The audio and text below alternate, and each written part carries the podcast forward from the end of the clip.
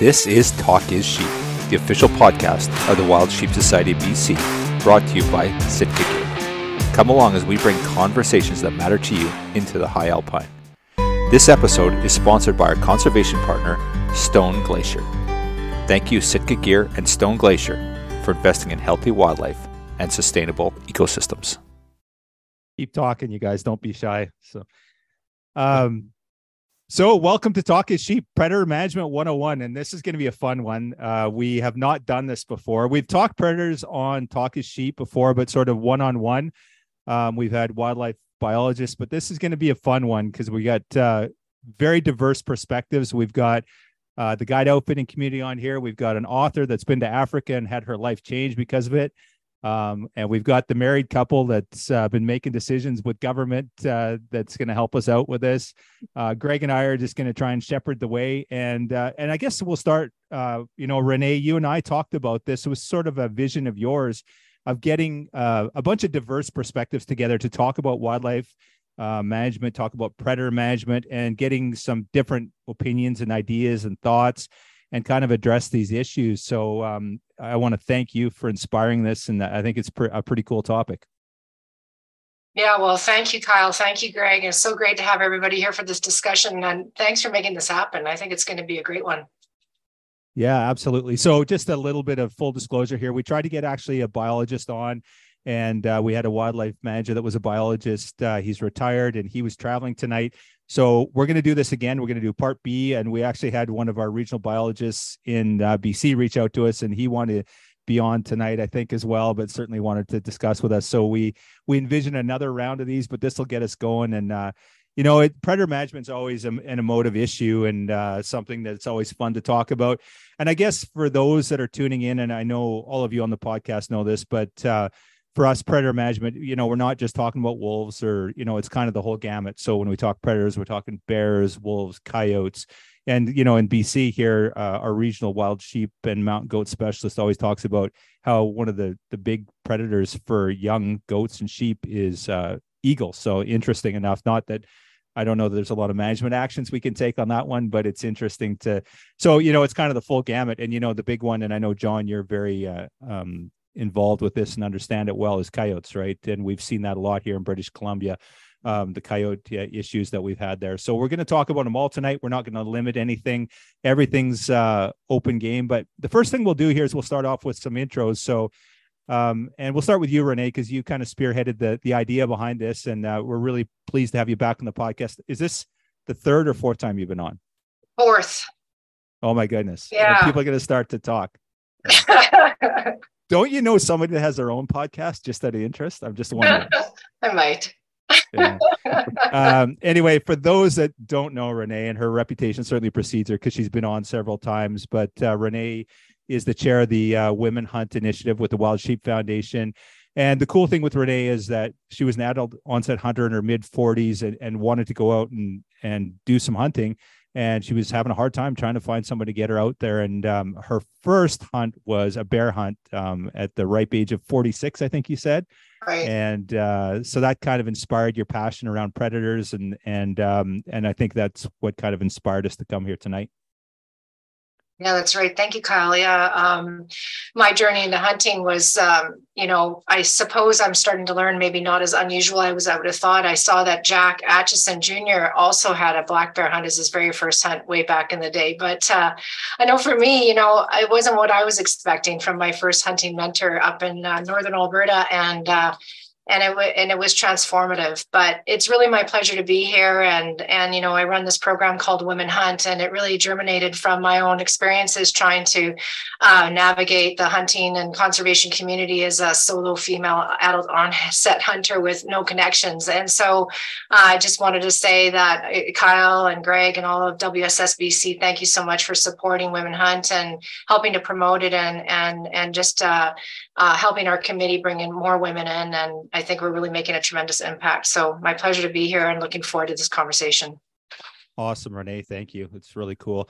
Um, Jack, let's uh, let's head over to you. So Jack Atcheson Jr. and Jack, you're the president of Jack Atcheson and Sons, an international hunting consulting firm, and uh, you've been hunting all over the world for decades. I think you started the firm back in '71 And um, you know, Jack, I've always respected your opinion, and uh, you know, Renee suggested you being on this one, and I listened to uh, one of the uh, Sheep Fever podcast you did, and you you had some very impactful statements on there, and look forward to getting your perspective. Um, from the guide outfitting industry, but then also from a conservationist perspective, you obviously were on the Wild Sheep Foundation board of directors for years and chairman for a couple years as well. So we're really excited to hear your perspective. Well, I'm happy to share my uh, viewpoints. I mean, some might uh, uh, surprise people or, or, delight people, but uh, I, uh, I look forward to.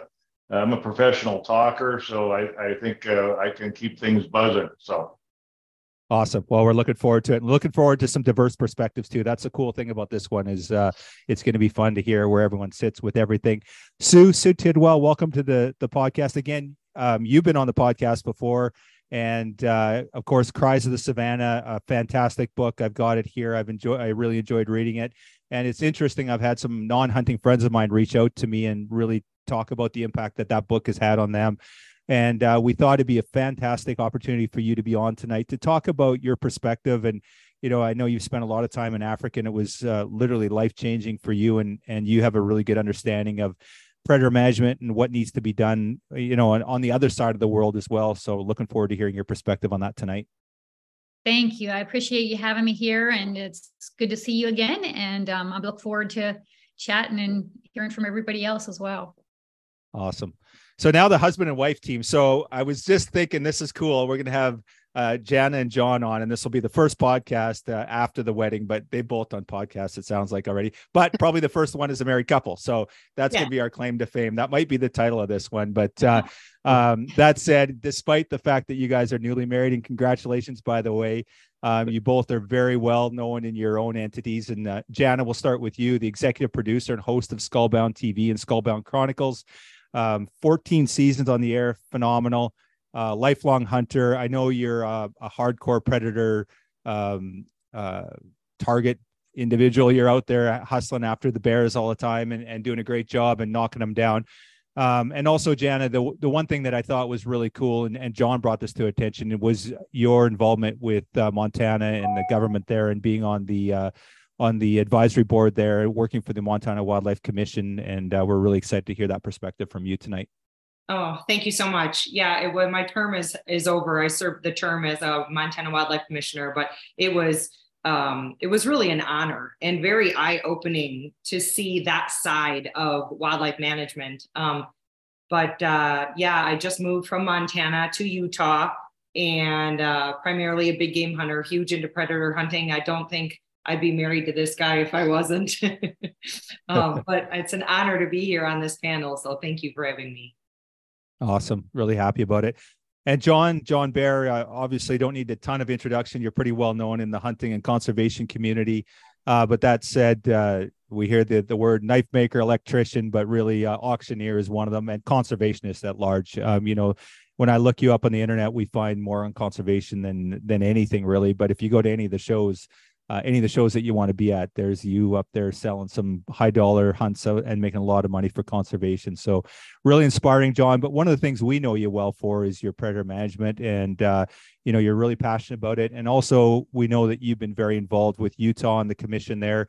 Uh, you were on the board of directors for the commission, I believe, appointed by the governor. Governor, do I have that right, John? Is my terminology correct? Yes. That, well, yeah. So Utah has five different regions, and each region has a regional advisory council. I served on a regional advisory council in the Central Region for eight years as a sportsman's rep, and then the governor appointed me to the Utah Wildlife Board. Like Montana has a commission, and Idaho has a commission, and whatnot. Utah has a wildlife board, and I served there for six years, and was fortunate enough to be the chairman for a couple years and very involved in uh, wildlife management. Most people, like Jack said, he's a professional talker. Most people know me for talking and selling stuff, but actually, I got into all that through wildlife management and being passionate about wildlife. And you know, I if you told me I could only hunt one thing the rest of my life, it'd definitely be predators. So glad to be here. Uh, it sounds like we got the right group of people at the table then tonight. So, um, uh, you know, so one of the things I'm hoping to do tonight is is sort of do a bit of a deeper dive into predator management, um, sort of the ins and outs, uh, the do's and don'ts. I think we're all kind of like minded on this uh, podcast in that we believe that some sort of uh, predator management is important on the landscape as and wildlife management is. That's why we I think we're involved as conservationists. Um, but what I'm going to do tonight is I'm going to throw some of the subjects out there that we see come up uh, quite often. Uh, questions that I've kind of heard from friends of mine. They're not hunters that maybe don't really understand and um, sort of maybe dig a little deeper in some of these. And what I'm hoping to do is is get a broader perspective on, on why we manage predators the way we do, and then maybe have some of the arguments that we can take to our friends and family, and and maybe even people we meet on the street, and sort of do a better job of articulating, you know, why it is important that we can manage wildlife and manage predators the way we do. So. Um, I'm going to kick this off and I'm going to share an excerpt. And there was an abstract. It was a document. It's called Managing Predator Prey Systems. And it was written by Mark Boyce and Robert Byrne. And I found it to be a very balanced article. And I'm going to share it with you here. And it's kind of give us perspective um, on some of the, the issues that managers face when it comes to predator management.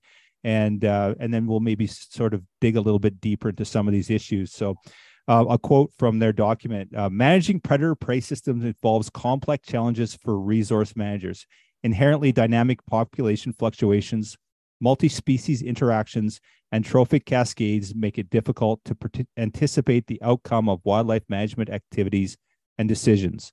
When combined with the economic, socio political dimensions of predator control, identifying optimal management policies can frustrate the most seasoned wildlife biologists.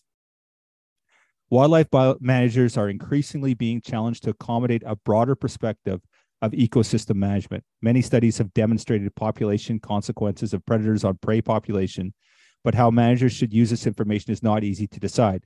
Predator control can be effective in enhancing survival and recruitment in populations of prey, but certain methods of for controlling predators sometimes meet with fierce resistance from the public. Society demands that wildlife managers take a broader perspective on predator management than focusing solely on enhancing populations of those species preferred for hunting. So that kind of lays the groundwork of some of the things that certainly we're dealing with, in British Columbia. I know the west coast of the U.S. There's a lot of issues with that as well, and there's kind of been a, a pushback. You know, for years it was kind of understood that yeah, you had to manage populations on the landscape, and it seems that there's been increasing pressure from sort of the anti-hunting contingent and sort of you know certainly pro-wolf groups and and groups like that um, against that uh, that perspective. And so that's some of the things I'm hoping to explore tonight. So I think we'll just open it up with that and just, you know, that's kind of set the basis of where we want to go tonight and we can take it in any direction. So um, I'd love to hear your guys' perspective. If anyone wants to jump in and, and take the first kick of the cat, I'd love to hear from you. Well, I'll, I'll, uh, I'll throw a rock in the pond, I guess. Uh, you know, we, it seems like the one that's in the news nationally down here and particularly in Colorado right now and being a neighbor of Colorado we have some real concerns is the wolf issue. But it's not a new issue to any of us by any means. You know 20 years ago I got a phone call that I didn't recognize from New York when I was kind of new to cell phones and didn't understand the whole screen your calls concept and it was a reporter from the New York Times, and uh, he got my name off of our Sportsman's website, and he says, "Do you mind if I ask you some wolf questions?" I said, "No, that's that's fine." And he said, "What do you think about the wolf issue?" I says, "Ah." Uh, I says, I think they're beautiful animals. They're amazing. I like the idea that there's places in the world where there are wolves. I says, but I think a lot of times, and speaking specifically for here in the Western US, I said, I don't know that it's so much about the wolf as it is what they can do with the wolf. And he says, Explain that to me. I says, I think the wolf is their silver bullet to kill the culture of the West. And he goes, I'm listening. And he actually quoted me very accurately on this, which was a, I found out when they put it in the New York Times, it was an extremely unpopular opinion that, uh, you know they they use the wolf politically to uh, you know to hamper grazing and energy development and timber and uh, you know hunting and trapping and all these things that we deal with. And so i think that when you dig right down to the bottom of the issue you're dealing with a lot of different kinds of people. I i love to hunt wolves. As of yet i don't have one on the wall but i went more than once Uh, I like the idea that there's wolves to hunt. I understand that wolves can be very devastating on ungulate populations, that they need to be managed. And I know a lot of hunters that uh, kind of feel the same way. I know people that are non hunters that pretty much feel the same way. And then I know people that don't believe in really any kind of hunting and they'll take that issue and massage it any way they can to reduce the number of wolves getting harvested anywhere that anywhere they can. I know when Jana was dealing with the wolf issue in Montana, and they'd say, you know, well, the region's right outside of Yellowstone. You know, it says in the management plan that we have to manage to a specific number. And I remember telling me, you know, a hundred times that they would always email her and say, zero is a number. That's the number we want is zero. So there really is a really a broad, broad uh, bunch of uh, view of of how to manage. Another real popular issue in Utah is mountain lions, and we've done tons of collar work in Utah. We've put out over 10,000 radio collars since 2015 on deer, elk, uh, mountain lions, bears, all this. And we are really finding that mountain lions in certain situations have just an incredible impact on deer. And if you lower the population to a certain point for a little while, the deer really bounce back and then you can take the pressure off the mountain lions. And, you know, on paper, that's, you know, that's easy for me and you to see. But when you go to the public meetings and you get people that maybe aren't diehard deer hunters and the thought of having big bucks and big rams aren't that big of an issue to them, they're really concerned about the number of lions that are in the harvest every year. And those are really challenging issues for wildlife managers, you know, for all the hunting organizations that we're all part of to deal with. I know that the governor of Utah very well, and his office has had a real challenge, you know, trying to navigate those waters uh, with the legislature and whatnot. And it's, you usually don't have to go very far in a conversation with somebody and bring up predator management. And you will find that just about anybody that likes to go outside has an opinion and they're they're pretty aware of what their opinion is. I have awesome. a unique perspective from the whole wolf thing because I don't know if I'm safe to say this here, but I was a wolf advocate in my 20s. I sent all the money, I did, you know, all that kind of stuff. And then that's when I lived in Pennsylvania. My brothers were deer hunters, but you know, they show those cute, cuddly pictures of those wolves. Yep. And so, fast forward 10 years, I end up marrying a hunter in the middle of Idaho, and I'm thrust right in the middle of wolf country. And I saw what happened with that wolf population as they moved into Idaho. I saw our the wolf or the um, the elk population just drastically decline along with the moose and everything. So it gave me both perspectives, and I think that's what I wish people could see is put themselves in the place of the people who are living there and of the animals because there's just there's just always two perspectives but it's easy for them to get there it's easy for them to win with that furry little picture to get people like me who care about um, things and their hearts are in the right place, mm-hmm. but they just don't understand management. Mm-hmm. Yeah, I totally agree with that. It reminds me, right? To, a couple years ago, I was at my mom's in Wisconsin, and I was. Uh, she always has her mail always laying out on her kitchen table, and there was a "Save the Wolf" postcard with all these little pups on it, and I'm like, "Mom, why are you getting this? Who did you give money to? You know, I don't know, World Wildlife Federation or something. I'm like, Mom, you've got to stop it. If you're if you really want to give back to animals, do it with a conservation group like Wild Sheep or Mule Deer Foundation or Rocky Mountain Elk or SFW or there. I know where your money's going. I know it's not propaganda. I know that it's coming from a perspective of wildlife management. And yeah, you're right. They you're right, and, and Sue's right. They use predators as such a tool for their anti-hunting objectives. And I and saw money. It. Oh yeah. Oh yeah. I Tons saw money. But you're right, their hearts are in the right place. I mean, I I saw it as a Montana Wildlife Commissioner. I had to meet with the wolf loving groups as well as the hunting groups and the outfitters. And um, there has to be a way that uh, we can have good open dialogue. Unfortunately, on social media, that doesn't often happen. Most of the anti start their messages to me out with the C word or a B word, and they're just going to get blocked and cute and beautiful. What are you talking about? uh, yeah, no. You can go so many ways. but um, no, to your point, it is so misunderstood by people who don't live in a hunting family or lifestyle. Yeah, absolutely. Um, Renee, from your perspective, you you know you mentioned you were an adult onset hunter. You know, never really got involved until your forties. Um, what was your perspective coming in from you know not having come from a hunting family and sort of the whole predator piece and you know hunting bears and and killing wolves and that sort of stuff what what was it like for you yeah well i mean initially at first i i um I, i'll be honest with you i was pretty conflicted and i definitely didn't really understand um the importance of predator management when i was first starting my journey.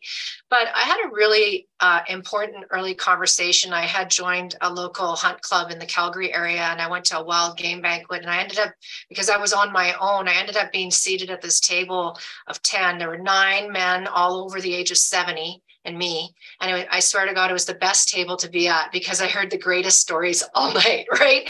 And um, anyway, I, I, the gentleman to my right, I remember asking him because, of course, they served um, a cornucopia of wild game, and bear was on the menu, and I and so was uh, mountain lion, and I was like, I was feeling some trepidation about even tasting it, you know. I and um, and he was really sweet, so I said, you know, I'm a little nervous and and uh, about eating this and he said uh, what's you know what's your reservation i said i don't know like i'm not sure actually you know and and uh, i said i don't really know how i feel about predator hunting and i was you know sue i was really really uh, kind of caught up in Africa and really confused about hunting Africa.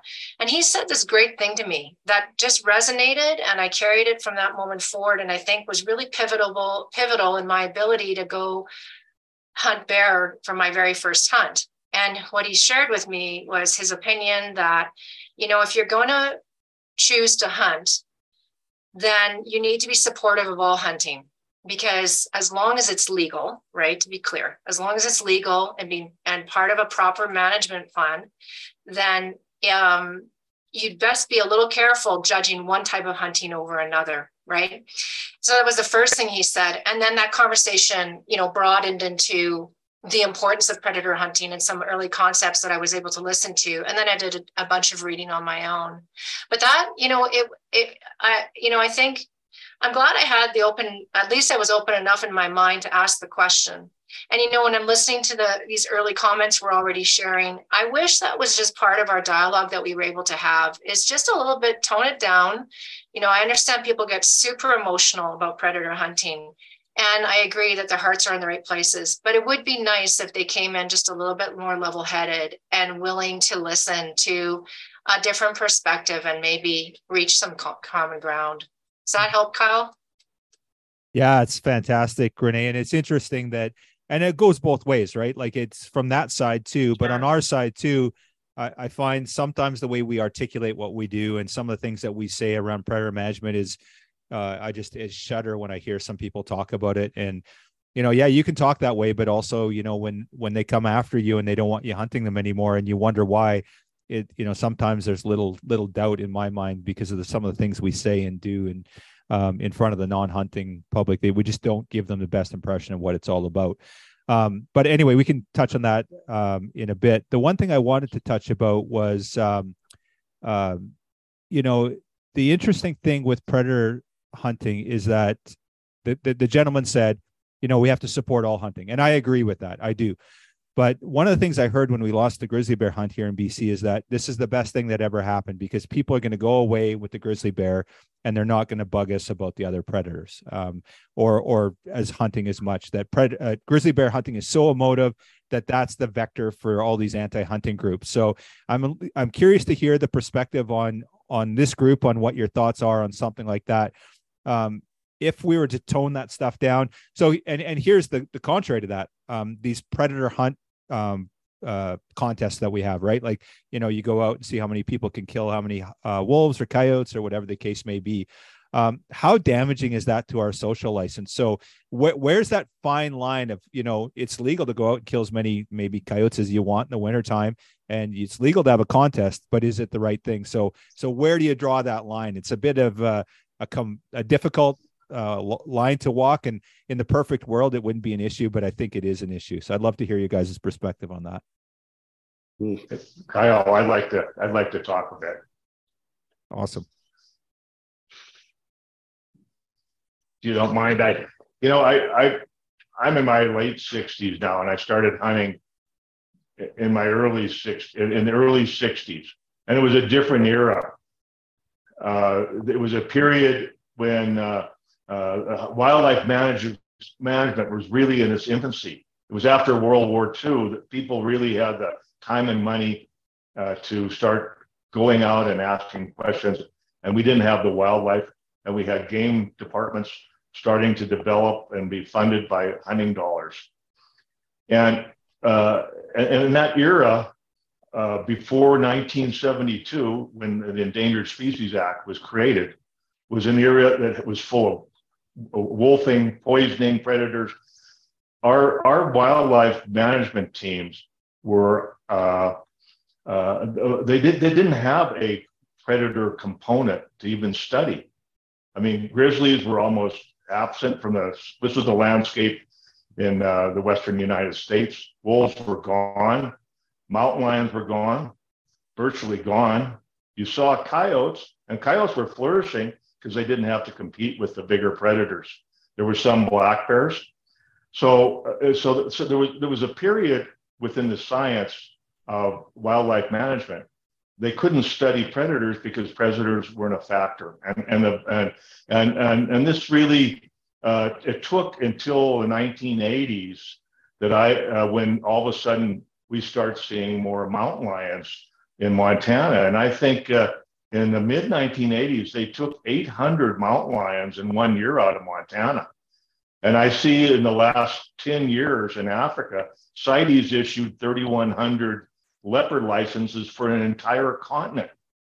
So you, you, you, you start looking at, okay, what's happened? Every 10 years, you guys are all hunters and you see things change. Every 10 years, areas burn, landscapes change, animals win, they lose, things evolve. So this is a uh, this is going to be an ongoing thing forever. But if you can understand uh, how predators play into it in the present, we have now we have predators, Pre- uh, uh and and and our biologists, like uh, you've quoted uh, Mark Boyce's paper. A lot of them are, are, digging into this predator impact thing, it, it, and it's real. And and each animal has its own nemesis on what predator uh, uh, will be selecting them. Eagles really like sheep and goats. They really like them. I can tell you from personal experience, I have seen two gold eagles land on fawn deer. Uh, I'm talking in September, October, when they're 60 pounds. Two of them at one time land on their back, and the deer running down the hill with eagles embedded on their back. I've seen them kill spike elk. I've seen them kill lots of antelope over the years. Eagles are a big, big issue. And, uh, but, uh, you know, then you get down to, you know, the other animals and their impacts. So as hunters, you, you can look at, if you're going to defend something, you, you want to dig into uh, the, the roots of the problems and build a foundation on it too. I think to, uh, that our, our, our, wildlife managers are just now starting to really uh, develop the science of uh, predator impact and predator management and how you might help uh, in certain areas. And and uh, you know we got to let them do their work. That's we got to support their time. They're they're patient they're slow but they do a good job and they they'll defend our ability. We need science to defend our uh, right to hunt predators and the need to hunt predators. I i don't like bullies to me, predators are badass bullies. And, and that's what makes me mad is to see a, a big black bear jump on a elk that's 20 minutes old and kill the thing. It just drives me nuts. So I've had a war with black bears for since I was 12 years old. Let's put it that way. So I I, I mean, I, I, would say that's the big thing you want to look at. Open your mind to uh, how the big picture of things, how this all plays together. Is abundant wildlife is going to mean abundant predators. So, and, and, and you have to be able to manage a predator at the same level that you'd manage a deer or an elk. And and the animals that need super uh, additional effort like a, we have we have 5000 6000 bighorn sheep in montana. And people are bitching about only 75000 uh, in the state. I mean come on you know there's more there's almost as many black bears in montana as there are bighorns so uh, if you if you look at the uh, uh, the building blocks of all this you can you can build a, a argument that people can understand. Why do we need to uh, help bighorns? Well, they could. There's no guarantee they aren't going to make it. You know uh, that they might they might not they might snuff out if we don't help them. I mean, if you you see more houses built on winter ranges and so forth, you know these are these are the big questions, and that's where the battle needs to be in, in an informed way. So you want to dig empower your your wildlife managers, make sure they're they're they're doing science-based, peer-reviewed studies on wildlife. So you have some uh, magic bullets that you can use, and and and you can uh, out talk somebody that's just you know this mindless babble that you hear on, on not hunting predators. This is my two bits worth on on uh, what hunters can do. Just educate. You know, we we know there's a problem. You know, use science as much as you can and and understand it uh, so uh, a better, it just, make you a better ambassador of, uh, of the balance of hunting predators and ungulates at the same time and, and, and why, why it is a good idea. So, I mean, and, and it is a good idea. So that's my two bits worth on it. 1972 forward, game changer everywhere. When I started working for my father in the 70s, a grizzly bear, even in Alaska or Canada, was one of the hardest things for a person to get. I mean, it was like, well, you might go for two weeks and never see one. There weren't many around. I'm not really sure why there weren't many around. Now you get into a lot of areas of Alaska, you can shoot two. Alaska has shot, uh, I think, somewhere around three or 400 bears uh, recently over in the Mulchatna River area because their caribou population is about to snuff out. And they did that from a helicopter. I mean, they're trying to save a species and a herd of animals that people are dependent on. And, and the bears are, are flourishing. I mean, why? So, any rate, I'm going to I'm going to stop talking, but this is my perspective. Educate yourself, dig, support your science guys. They fight our fight big time. So that's my two bits. Can, can I just add one Excellent small points. thing to that? I mean, like science is so important and it, it is the backbone of everything. But I think hunters need to incorporate that into more into stories too, because unfortunately, facts and figures don't win the minds and hearts of non-hunters. So if you can incorporate those facts into stories or like you were talking about seeing those bear the elk and stuff. I mean i think that people non-hunters relate to those kind of things better than they do facts and statistics at least in from my perspective and what i've seen. I mean that's just my you know that's just my two cents worth. I mean like you said facts are so important but I, if we could just incorporate them with stories to go with them. Well, well, know, the story, and you're right. You know, the, the fact is, I mean, grizzly bears in Yellowstone probably kill 90% of the calf elk in the first 30 days of their life. And then the wolves catch the rest of them uh, over the, the, next few months. So, uh, you know, it, it, it, yeah, you know, it, I mean, the, the, the, the juveniles are the most vulnerable. And, and you're right. I mean, you can, you can build that into your argument uh, uh that uh, because that is the fact. Without the young carrying forward, you need 30, 40% of a of an ungulate population to survive each year in order for the animals to carry on. And, and you see that all over the world. Everywhere I go in the world as a hunter, you have the same issues. Uh, I mean, there's you know, you know, predator hunting is discouraged, but at the end of the day, I mean, you you've uh, where's the balance? And and finding that balance is is not easy. And being an ambassador of it, then you need to uh, I, mean, if, it's if it's babies, I mean, it, we are talking babies. We're talking. I mean, they aren't a month old, and most of them are most of them are snuffed out by a bear or and and and, and then the other predators come in and they get their turn later on. So you're you're absolutely right. So good point.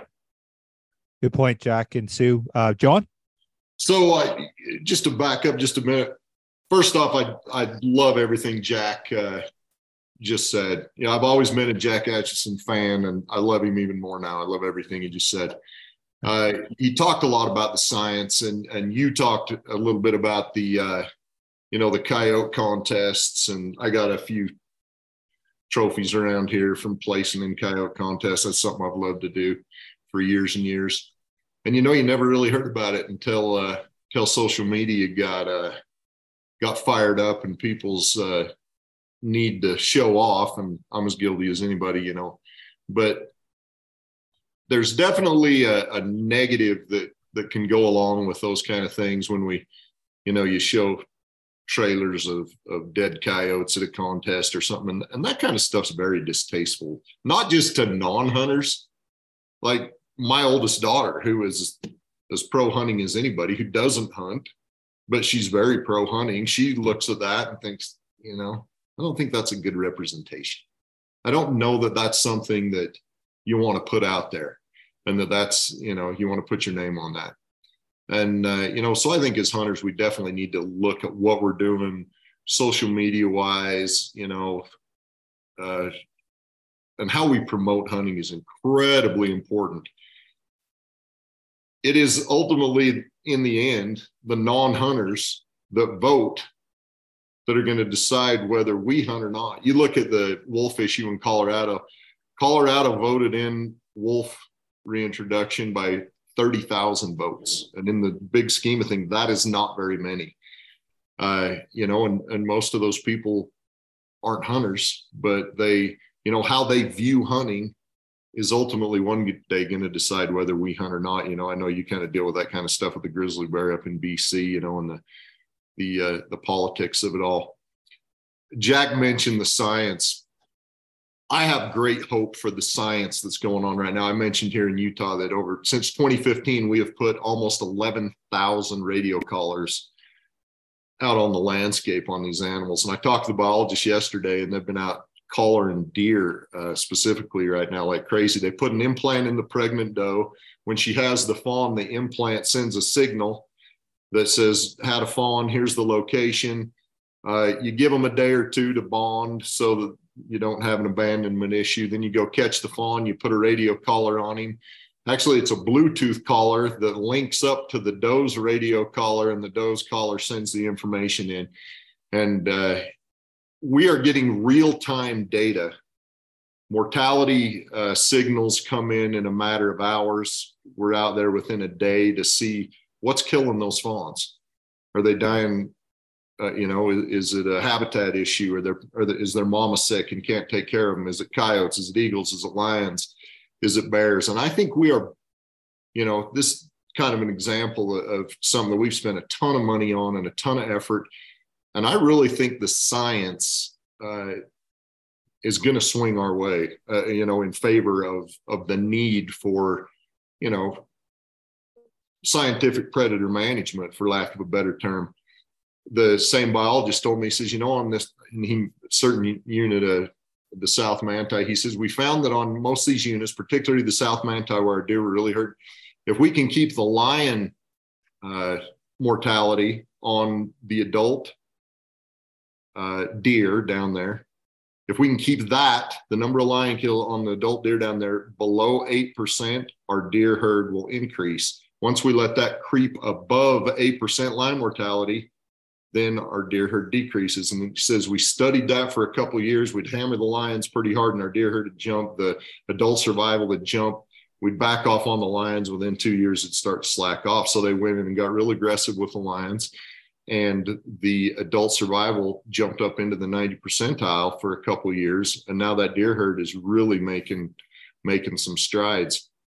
You know, and I feel like I'm always trying to spin things in you know, as, as a predator hunter. And so I'm just going to throw it out there. I spend more days hunting predators in a year than I ever will hunting deer, elk, sheep, and I love to hunt all that stuff.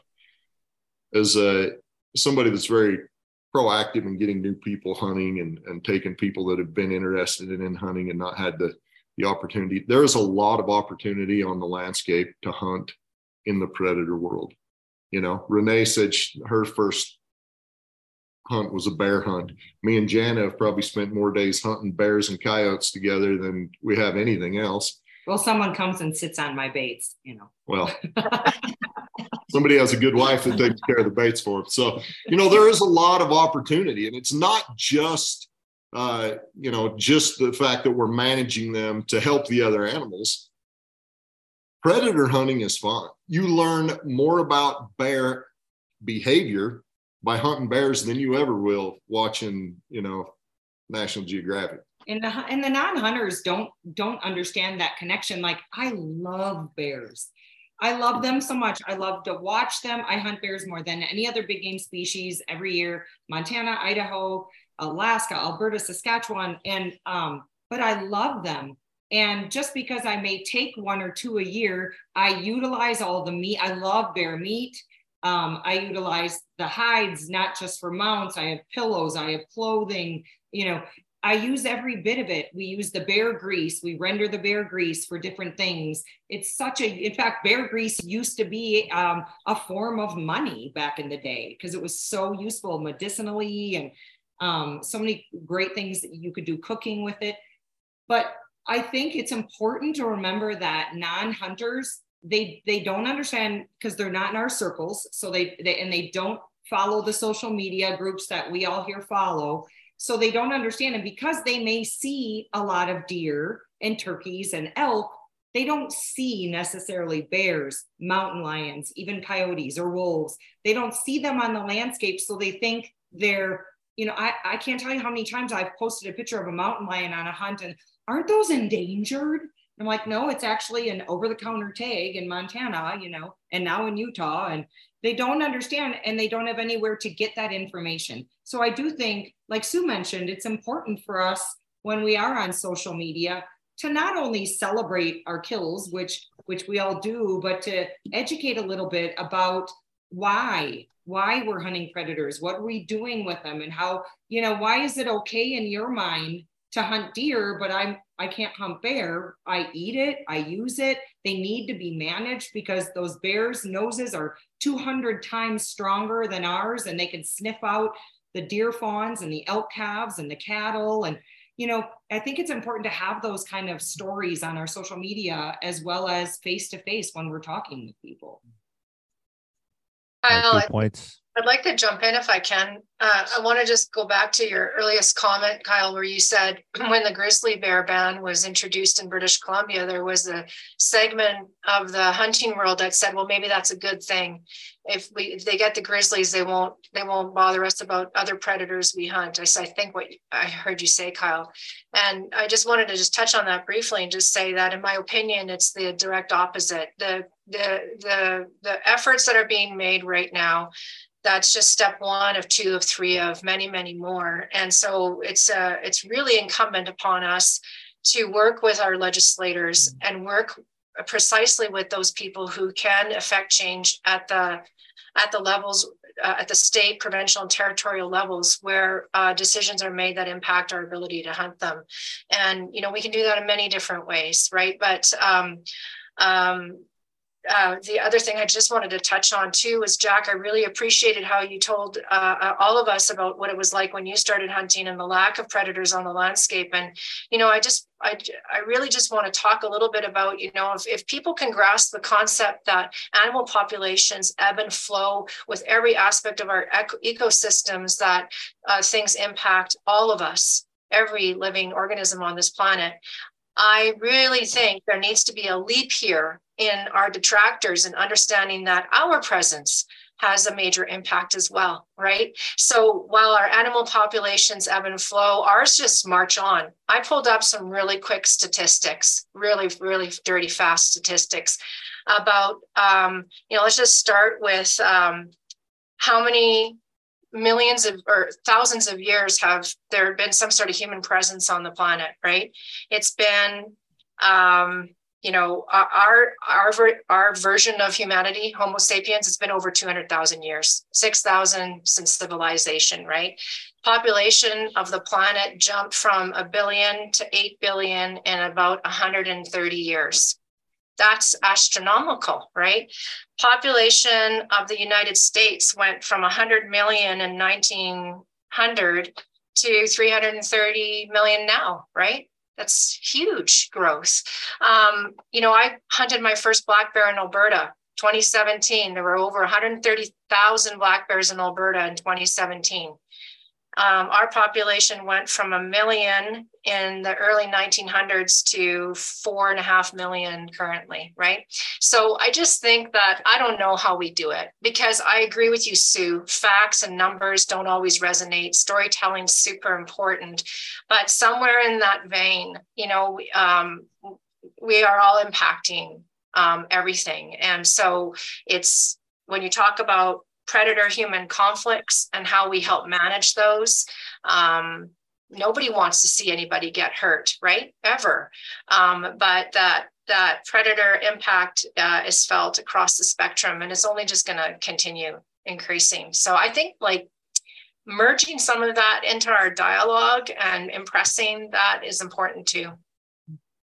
You know, and another thing people don't might non-hunters might not realize is that habitat loss is the number one threat to animals throughout the world.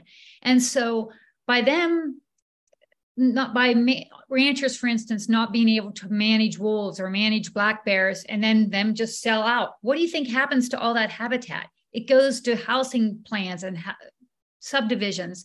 So anything we can do to keep habitat in its natural form is critical to wildlife uh, listening to these amazing women that we have on here, uh, first off, it makes me realize that uh, we're very blessed to have them here and be part of our discussion. And a, a great woman once told me that, uh, I mean, this one right here, when we were ha- when we were having a discussion that may or may not have been going my way, that uh, she told me delivery matters right? How you say things matter. Delivery matters. Uh, as I sat on the wildlife board here in Utah, and I would listen in the in the cougar meetings and the bear meetings. The most contentious one we ever had was the crow meeting when we instituted a crow hunt. And there's people there and they're standing up at that microphone and they are just red in the face and they're furious and they don't understand why you're not doing exactly what they want. And they walk out of there, and a lot of them are like, "Well, you're not listening to me. You're not listening to me." And I, I've I told them, you know, a lot of times, no, I, I'm definitely listening to you. I just see things differently. And I think that as hunters, the dialogue that we have, especially now uh, on social media, you know, it's it's pretty easy to be really brave when you know the person you're talking to can't get a hold of you. Mm-hmm. Uh, I didn't grow up with that luxury. Anytime I had that a discussion with my dad, he could always reach me, and if I tried to run, he could always catch me. So, you know, I and I think probably most of us grew up in that era where you know respect was an important thing. Even though we totally disagree, uh, you know, with somebody on their on their issue or their view of hunting, the way we put forth our viewpoints, our opinions, the way we talk to them, it reflects on all hunting. It doesn't just reflect on wolf hunters or coyote hunters. The next time they see a gun rack in the back of the truck, they're going to think, oh, well, he, that guy's one of them. And that jerk that I talked to the other day, you know, it was a jerk. And we kind of all get lumped into the same, the same group. And so I think it's really important. And, and, you know, I'm, I've not always been the best ambassador as I think back, but our the way we put this this uh, discussion out there it's totally okay to disagree with people. It's okay if they get upset. It's okay if they call you names. It's fine. And like you know like people say all the time you know what happens when you get offended? Nothing. Nothing. You're just offended. So you know don't let them offend you. You know know what you believe know why you believe it. You know do some homework know what the facts are. And when uh, we have the opportunity to preach our side of the uh, of the sto- of the story or the issue. You know, do so with respect. Use stories. You know, like you look in the you know if you look in the Bible, the most effective uh, way people ever taught in the Bible now, and you know, and for a thousand years is with parables and with stories. And I remember, you know, the things my dad and my grandpa taught me, not when they would give me numbers or facts, but when they'd relate it to a story. So I think the way we we we uh, kind of put forth our side of the issue, you know, whatever that is, and that varies a little bit with all of us, is really really important. I uh, I told a guy in the uh, crow meeting once that we have wildlife because we hunt wildlife. Oh my heck, they all went crazy. The newspapers went crazy. And I was the dumbest guy in Utah for a long time after that. But now, you know, the more I think about it, the truer that rings and resonates with me. And so I try to teach people that, you know, we we have it because we hunt it. We have wildlife because we hunt wildlife. You know, all of us here are kind of diehard sheep freaks uh, there's it it's never truer than if than when you look at the wild sheep. We have wild sheep because of the efforts of, of conservationists and hunters. That's just the facts. So we should be very proud of of what we've done, but we also need to show our issue respect by how we communicate it and how we put it out there. Yeah, great points, John. Um, and, and you know, when we talk about image and perspective and what people are seeing, I'd like to hear a little bit from Renee through Women Hunt and Jana through Skullbound Chronicles. And you know, you've been on you're on TV, people are looking at you.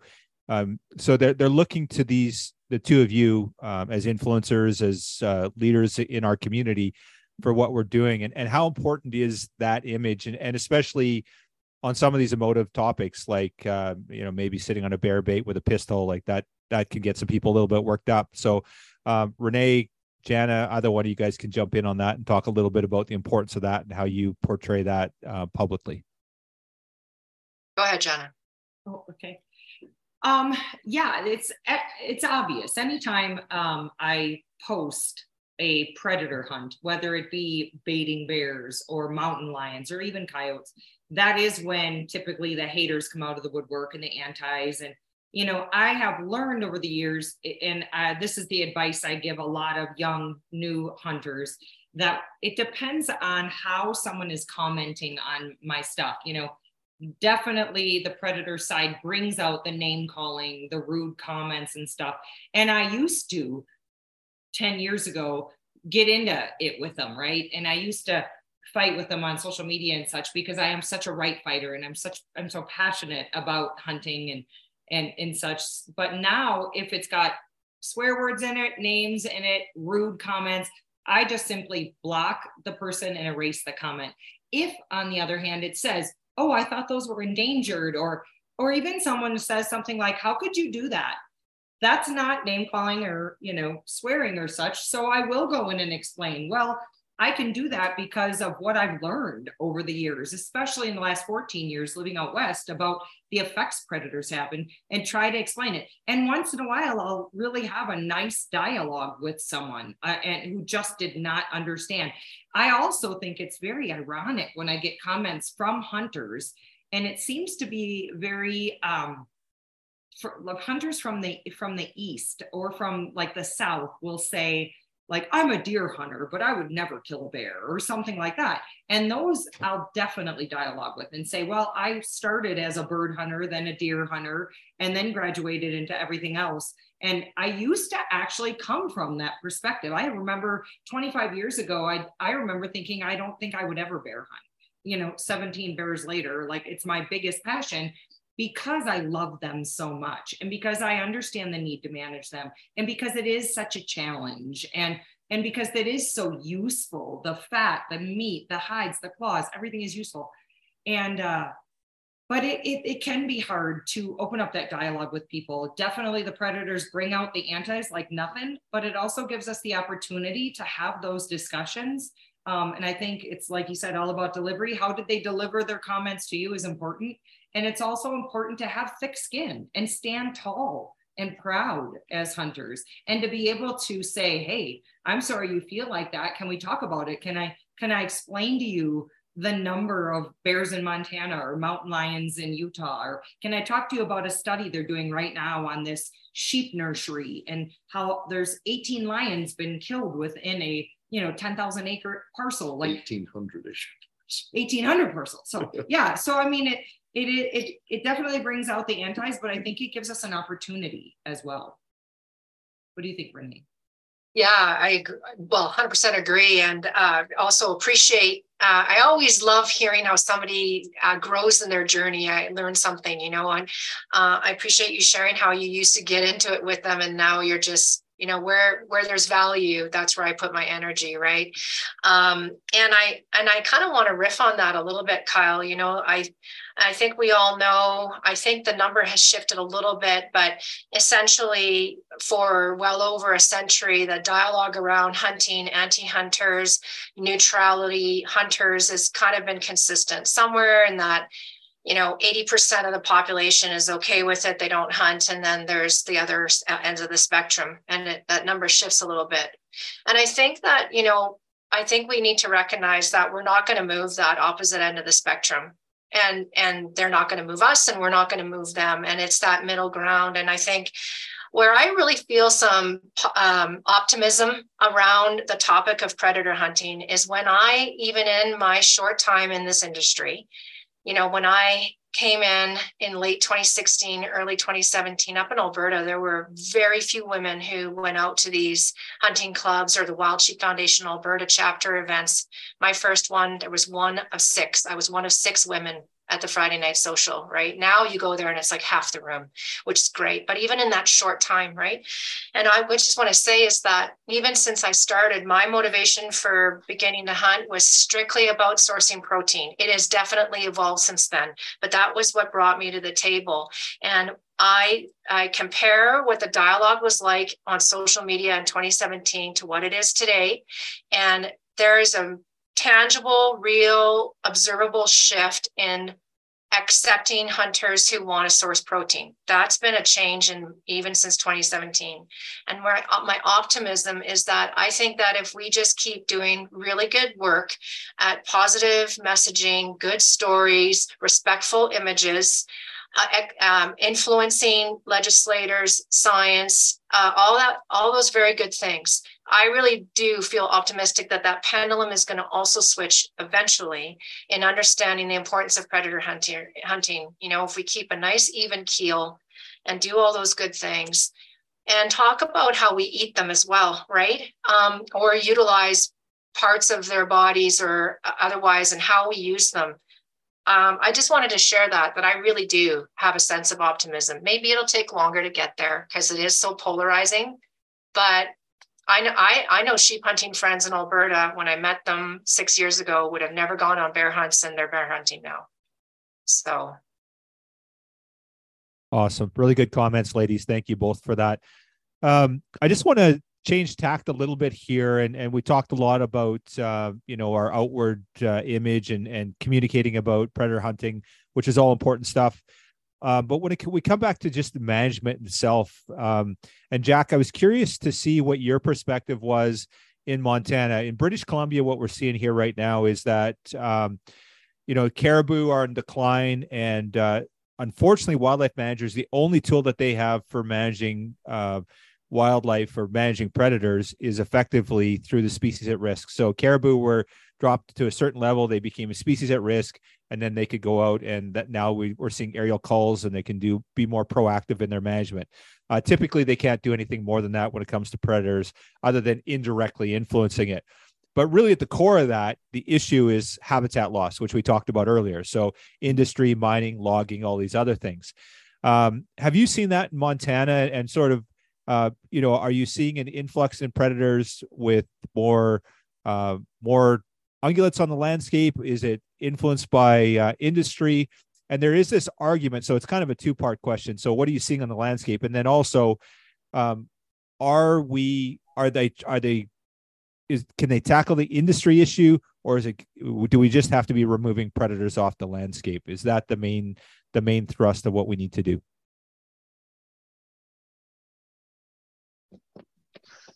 Well, and you know that you know habitat is a big a big thing, but habitat is in a, in a cold environment like Canada and Montana, where you have a, a, a such a defined winter season. Is, and most of the western United States has this issue.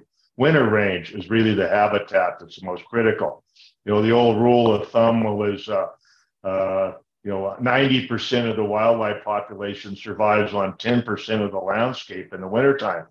Well, I think it's more like 5% of the landscape. So, I mean, the eyes, the eye, all eyes should be on winter landscape and how those animals can tackle uh, a long, hard winter or, or that follows a long, hard drought, or which we seem to be having one after the other. And but they've always been there. I've, been, I've lived in Montana all my life.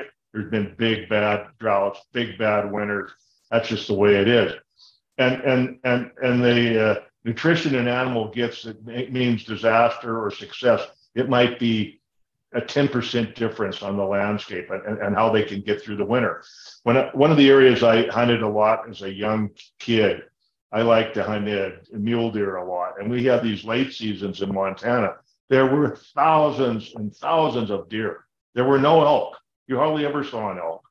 This is in Southwest Montana, and we were hunting down in uh, uh, the uh, uh, Jefferson River drainage basin here, and in the winter, the season would be in December, January, and February, and there and literally was nothing to see, thousand, two thousand mule deer a day. Well, I was back there this fall on a December muzzleloader elk hunt, and it's really interesting. Where there was 1,500 mule deer, now there's 1,500 elk. The elk there's only so many animals can survive on the landscape. And the mule deer are gone. There might be 50, 75 mule deer in that area. So, I mean, it's the, you got to remember this, this is really dynamic stuff. And uh, so as, as, as, as we uh, uh focus as hunters in the future, I think there's got to be a lot more uh, uh focus on uh, winter survival areas. I don't want to call them a winter area, a winter range, winter survival areas. For those caribou up in your area, I like. I used to love to ski. I'd go up in the Caribou and Monashee Mountains up in your neighborhood, and they'd fly me up on a helicopter, and I'd ski down off those mountains, and I loved it. You know, I saw caribou up there from a helicopter and goats, and they're on 20 feet of snow, and those helicopters disrupted those animals. There's no question. I was worried about it then. I'm a lot more worried about it now. That 10% they need to get through the winter, how do we make sure they retain that 10% advantage? So winter survival is a is a really key deal. And that also plays in why do we need predator management? Because that that that winter period, that's when predator management might be the most critical because we've seen uh, uh, you know, I've got photographs of uh, of uh, up in the uh, in Alaska. This is back in the 70s. A pack of wolves knocked down 22 adult Dall sheep rams at one time. They ran them down in deep snow. They fed on them and they walked away. I mean, they never did, never even used them. But uh, if if you're going to have predator management and habitat issues, you've got to really be laser focused on when the animals are most vulnerability, and that's the key to this. And the even though the whole predator issue, vulnerability, and how do you uh, you know protect animals? Uh, you know, in, in a, so many people around, like uh, Renée said, and vulnerability uh, uh, of the animals during their weakest period, and how how predators. I mean, we in Montana we have winter ranges where we close them to human activity the first of uh, December, and you can't go back there until May 15th when green up starts. You can't go horn hunting, you can't go skiing. It's a quiet place give the animals that little bit of an edge. It, it doesn't have to be a giant area. Maybe it's, uh, you know, uh, uh 10, 10, 10 by 10 mile area or a one by one mile area. On bighorns, it might be a uh, uh, a two by half a mile ridge is all it takes. But it, I, I, think that's we have to be a little more uh, uh, understanding of what the, the, needs of our, our elk and deer and uh, game birds or whatever in the wintertime and their vulnerability and being able to ma- ma- predator management, that's when it really is going to be critical. So I, I guess that would be the, the, the advice I would have to uh, hunters is to, uh, you know, I, I, I, look at this, uh, uh, the, uh, the predator management. We're, we're like in first generation predator management right now. That's how I look at it. They just started this in the last 20 years, really digging into it and understanding the, you know, how, you know, the role of predators and how they might uh, impact it. And to me, it's really simple. Giving the animals a quiet place in the winter and, and, and, and making sure that a pack of wolves can't go in and run them off that, that critical winter range or a snowmobile can't run it off. I'm a snowmobile or a skier. I get it.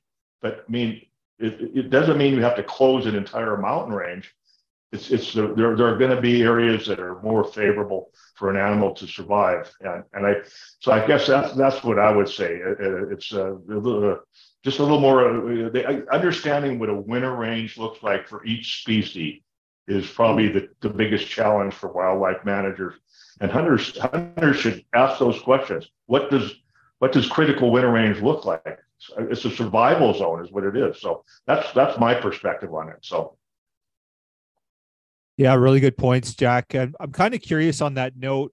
And Jana, John, you guys maybe are are better prepared to to discuss this. Is when you guys were with the commission, what what did tools did wildlife managers have for predator management? Obviously, tags, right? You can give out more tags, more bear tags, that sort of stuff. Um, but you know, in BC, you got general open for cougars, you got general open for. I guess you could make more generous seasons, but um, but is it was there an opportunity to to do predator management? Was there cull opportunities? Um, can you use them in Utah or Montana as tools?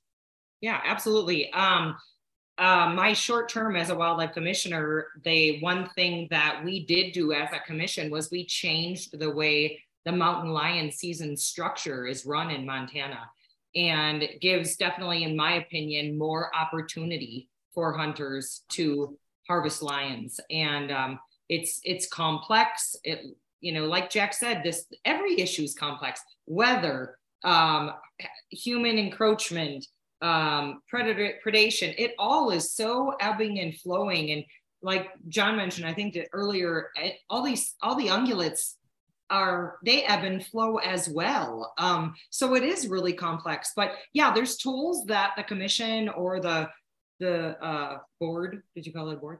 Um, can do. Um, one one thing that as listeners out there may be wondering what they can do what i saw in montana anyway is that there are a lot of people who will get online and bitch and complain about the commissioner or the biologist or my biologist in my region doesn't know anything and da, da, da, they complain. But though I, i've gone on and i've said well did you submit public comment did you go through the portal on Fish and Game and say, no, they don't read them anyway? You know, and the negativity, I, I could just see it as I'm reading the, the comments on social media, whether it was personal or on Fish and Game's page. Um, I would encourage any listener out there to get involved in their own states. Um, you can sign up for email email notifications to get updates to figure out what's going on in your own region. You can attend as they're open to the public. You can attend each region's meeting or RAC meeting. They're open to the public, right? Most of them. That's why you have them to get public input. Yeah. And I would encourage anyone who is passionate about it, whether it's predation or any other issue, to get involved. You know, submit your comments through the portal, go to the meetings. Um, and like Renée said earlier, a lot of it is who are you voting into office? Who are you voting into? You know, it's governor appointed as far as commissioners, but at the same time, who are you voting for governor and other positions? I think that's really important that we all get out there and vote and we get involved in our state's um, organizations, not just conservation groups, which I encourage as well, but get involved on the wildlife management side of things through your, whether it's DNR, Fish and Game, DWR, your state's organization. You know, uh, the question you asked, what can we, you know, is there certain things we can do? In Utah, we're learning uh, through, especially through our collar study, that each unit has different challenges. Some units it's coyotes, some units it's lions, some units it's you know it might be more black bears. if we will go out in the spring on the fawning and lambing grounds and kind of focus our predator management, and I'm talking the use of uh, government trappers, trying to focus the sportsman harvest with, uh, you know, with the bounty program we have, and focus on the fawning grounds, get the coyotes off the fawning grounds. Uh, you know, you can you can definitely have a, a positive impact if you're out shooting the coyotes out in the in the desert where there ain't that many deer or anything out there and they're living on mice and uh, and grasshoppers you know you're probably not saving a lot of fawns but if you focus that effort on fawning grounds and on calving grounds you know you can you can definitely uh, definitely have a positive impact and you know that's kind of the the science behind it and when we i've served on the uh, the Cougar Management Plan Committee and the Black Bear Management Plan Committee here in the state of Utah. And for, you know, a couple nights a, a month for about a, a year it takes to put those plans together. Those are the things we look at. You know, how do we effectively focus our predator management? And, you know, the key word there is management. It's not just predator annihilation. It's not just, you know, kill them all everywhere you can find them it is, it is focus the management, focus the harvest where it does the ungulates the most good. Well, you know, and it depends on whether it's uh, sheep or deer, and uh, you know, and then find a way to measure that. When we do a sheep transplant, you know, one of the first things we'll do is we got to make sure that there's no uh, chance of domestic interaction, so we don't get mycoplasma issues because that's obviously devastating. But then the next thing we do is for a year or two before we transplant the sheep or translocate the sheep is we'll go in there and we'll put a lot of pressure on the mountain lions. Because we all know those sheep, when you first uh, put them in a new area, you know, they don't know where to hide. They don't know where the water is so much, and they are much more susceptible to predation. So to go in there, knock the predators down, give the sheep a chance to uh, to get established to learn you know kind of their their territory a little bit really really helps in their survival. You know and we're also finding that when jack talked a lot about you know winter range and winter survival areas he called them when the deer come out of winter and into their fawning grounds in good shape they are much more resilient and resistant to predation. If you know if they're sick and they're not healthy and they you know they can't run they can't jump they're, they're not as apt to fight off coyotes or lions or whatever you know that has an effect. So there really is a lot of science to it. And as a commission or as a board or as a, a state or provincial agency yeah there's definitely things we can do. You can focus that uh, predator harvest the pressure on the predators and uh, you know do your best to measure it and uh, find out what's what's being effective. And the biologists really are really are doing uh, a great job at trying to get to the bottom of that. I like how Jack said, you know, we really are learning to manage predators kind of as rookies in the game. You know, we we haven't had predators like we have, you know, now for years and years, and so we're all learning as we go. But we can definitely try to focus the pressure, help our ungulates, you know, whether it's, uh, well, there's a lot of different ways we can help them. So that when they come out of the winter, when they're fawning, when they're lambing, when they're calving, they're healthier and they're more resilient. All those things, all those things, you know, affect the predator management. Where do we need to focus it and, and how much of it do we need to do? Do you mind if I jump in for a minute to talk about predators in Africa a little bit?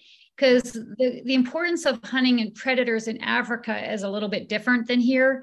I mean, I'm sure it does have a, an effect on the ungulate population as well. But in Africa, it's critical to have a value placed on lions and leopards and hyenas and those kind of animals because those people do not want to live with them in their backyard.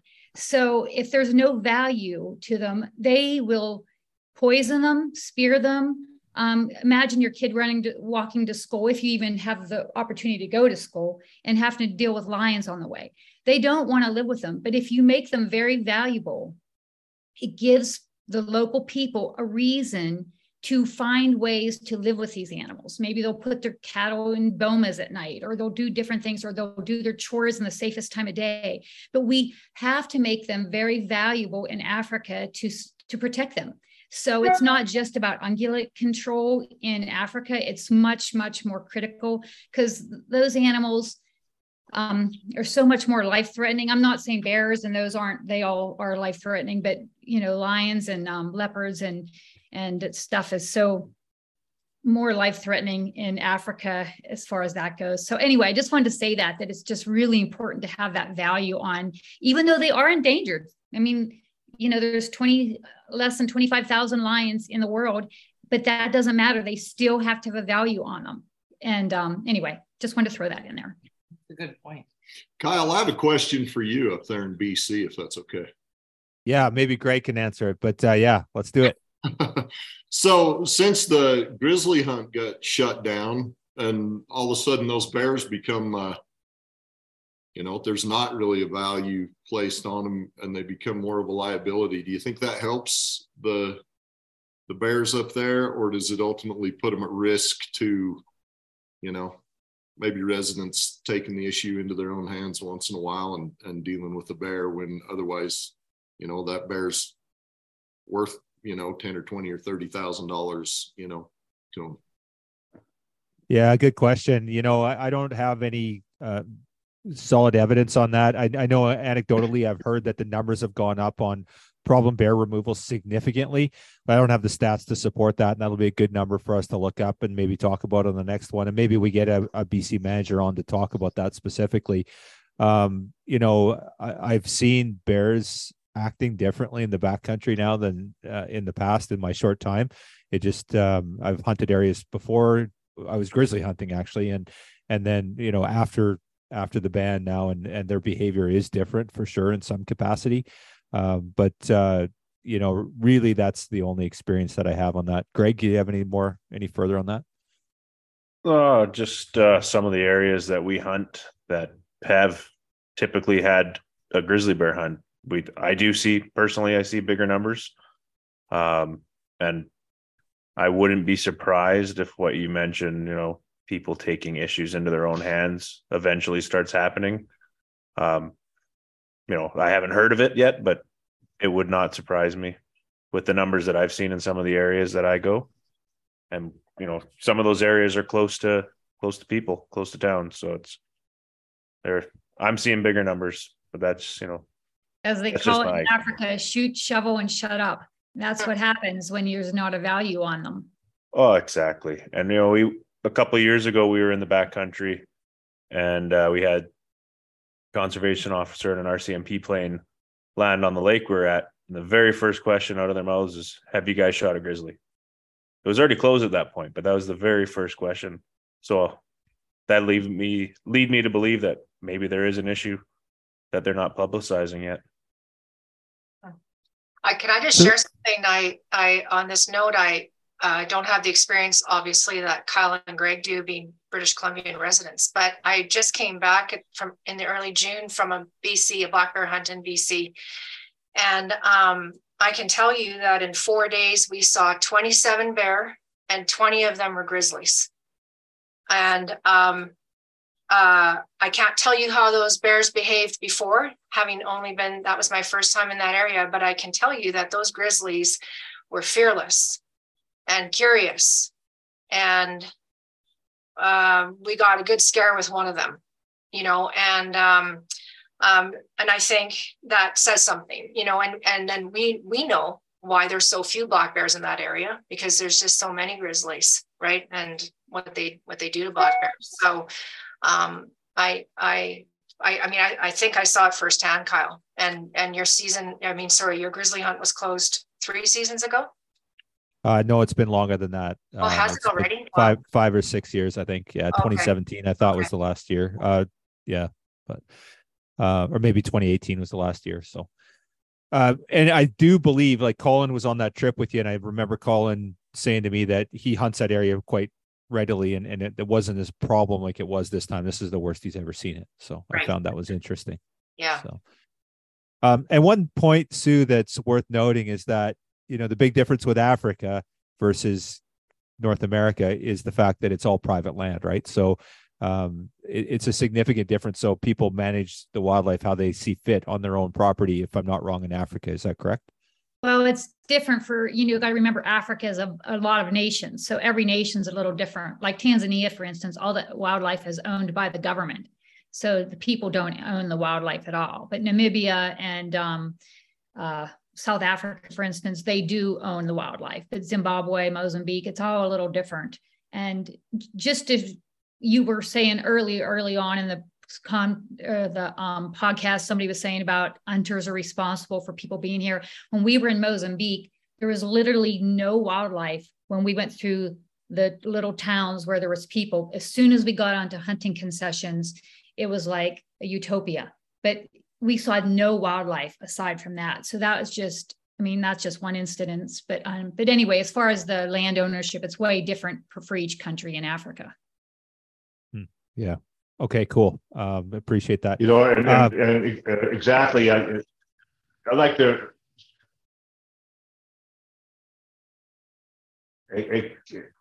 Kyle, I was going to mention something about Africa because when you're looking at predators and how how, how predators can uh, how habitat can affect them. Like Sue was saying, uh, Namibia has areas that are, are that really look a lot like uh, uh a ranch community here in the American West. Uh, central uh, Namibia has huge grassland areas that are full of ranches that'll have 40, 50,000 acre ranches.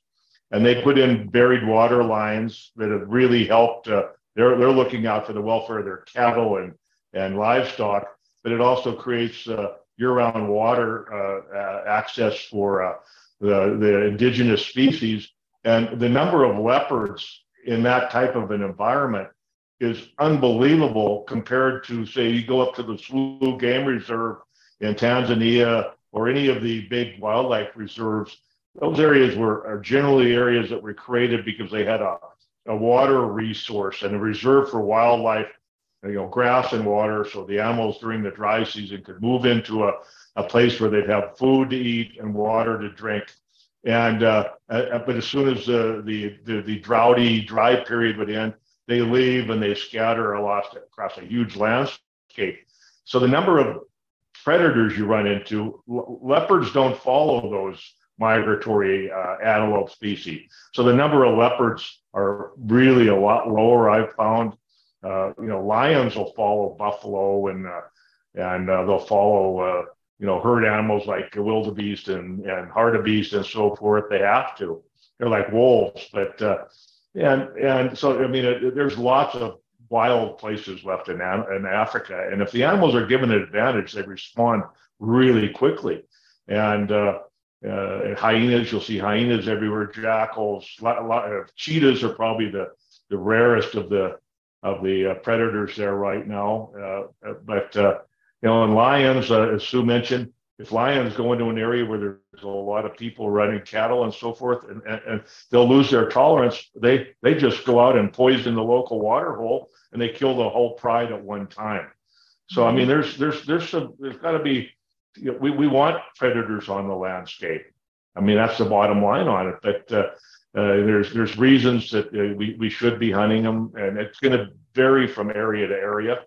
Yeah. So I mean, Africa is Africa is being punished by uh, people that don't understand the needs of the wildlife in their country, and that's really that's sad because the end result will end up like Kenya, closed in 1976 to hunting and, and virtually all the wildlife is gone other than what's present in some of the of the national parks, which are so overgrazed and beat up. The, you know, the animals, I mean, if they've lost their wildlife uh, habitat and resource. So Africa is a disaster zone if you get right down to it. Uh, this, this is how I look at North America versus Africa. It's different. So uh, predators belong everywhere you have to take their viewpoints. So many people disregard the pe- the view of the African people, and you can make all these rules and hunt these hunting bans. You can do, do all that, but if you don't have the local people on board, those lions are still going to be poisoned. Those animals are still going to be killed. They're still going to be poached. You have to have the local people involved. Doesn't matter what laws we pass here or what laws they try to pass it's not going to protect the animals if the people don't want them protected uh, great point both of you guys and you know so which brings me to something that I've been thinking a lot about lately and, and came up again on this Predator podcast when I was doing some thinking about it. And uh, that first abstract that I shared with the group uh, that I read at the start, um, and out of that abstract, uh, it, it, also said society demands that wildlife managers take a broader perspective on predator management than focusing solely on enhancing populations of those species preferred for hunting. So, you know, I'm I'm thinking about that, and I, I know you guys are pretty lucky because you live in amazing states like Montana and Utah and Wyoming and and uh, Idaho and uh, all these great places. Um, and BC, we're not quite as lucky. We've got a different political landscape here, and we hear things like we shouldn't be managing wildlife on science. That you shouldn't even be using that. And and one of the very tenets of North American wildlife management is based on science-based wildlife management. So um, and, and then also, you know, we've got very vocal anti-hunting groups here that say that wolves' lives are more important than, or as as important as as sheep, or they're more as important as caribou. Um, we, I've heard anti-hunting groups say that let caribou die. They don't if they're too stupid to evolve, let them die. So I guess the question for the group is, you know, how do we how do we kind of change that narrative Renée, you talked about the positivity. You've seen some some good steps, some positive steps, some more acceptance uh, towards hunting, um, especially around the protein piece. But how do we stay the course and um, sort of stay on track to make sure that we don't le- lose track of one of the things that has made uh, the North American wildlife management model so successful here? Easy question, right? Yeah. Wow. You're bringing it home, Kyle. Uh, I, I mean, there, is no quick and easy answer to that. I think we all recognize that, right? But I, I don't know what the answer is. Uh, it's really challenging. How, how do you combat a voice that's so fervently opposed to your position and they won't even listen to something as very fundamental as science? I don't know what the answer is.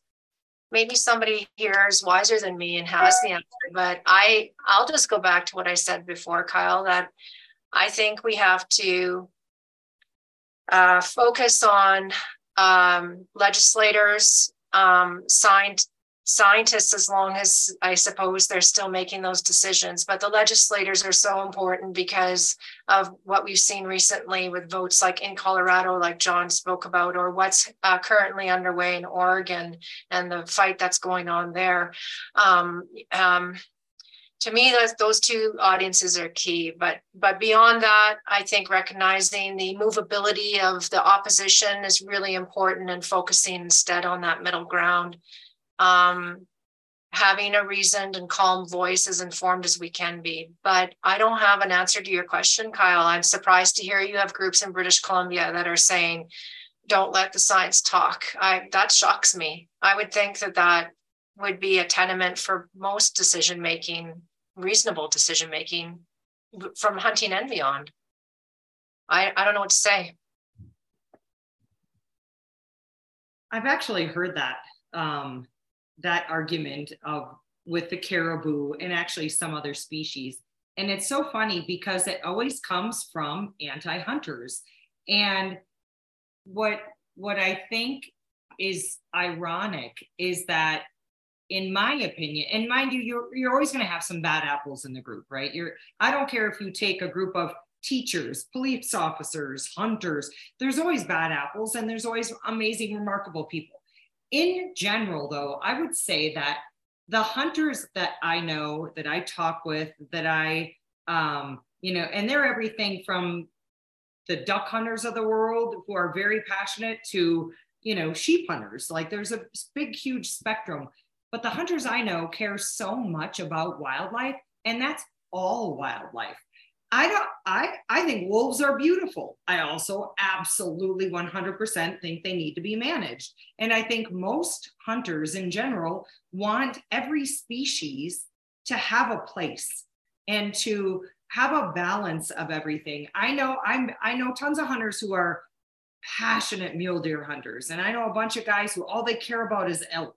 And I know some guys that all they care about is coyotes. but I, I, but in general, I would say hunters love the landscape and that we want all species to be here and flourish and to be here for our grandkids grandkids. And like we're the ones who are we're the majority of the the you know walk the walk talk the talk and putting our dollars in action to save the species and the habitat and the critical access that we need a lot of that comes from hunters dollars. And that is a message that is just so not understood or not even on non-hunters radars. Um, but I, I think it's important that we all have those kinds of conversations whether it's at the christmas dinner table with family and friends. I've got tons of family that are not hunters. Uh, i've got lots of girlfriends from the midwest that they're not hunters and when we do talk we can have great conversations and I've had them say to me, I cannot believe you killed a mountain lion this year or whatever. And I've had to have that dialogue with them. But I think it's really important that we do. Um, but back to the back to what Renée was saying, I don't have the answer either, but I do think it's those kind of just mind-blowing comments like, well, let let the caribou die off, or who cares about wild sheep? Those are not those comments don't come from the hunters. I feel like we are out there on the landscape and we are out there appreciating every you know sight we get to see and we're out there trying to protect it and make sure there is balance i really think it's about the balance you know uh, i was having a conversation the other day with a buddy of mine about some legislators and they're uh, real fired up about getting the deer herd back they call it. And you know if we do this we're going to get there and if we do that we're going to get there. I don't think there is a there. I think that what we're talking about predator management wildlife management on any scale it's a dogfight every day for the rest of our lives.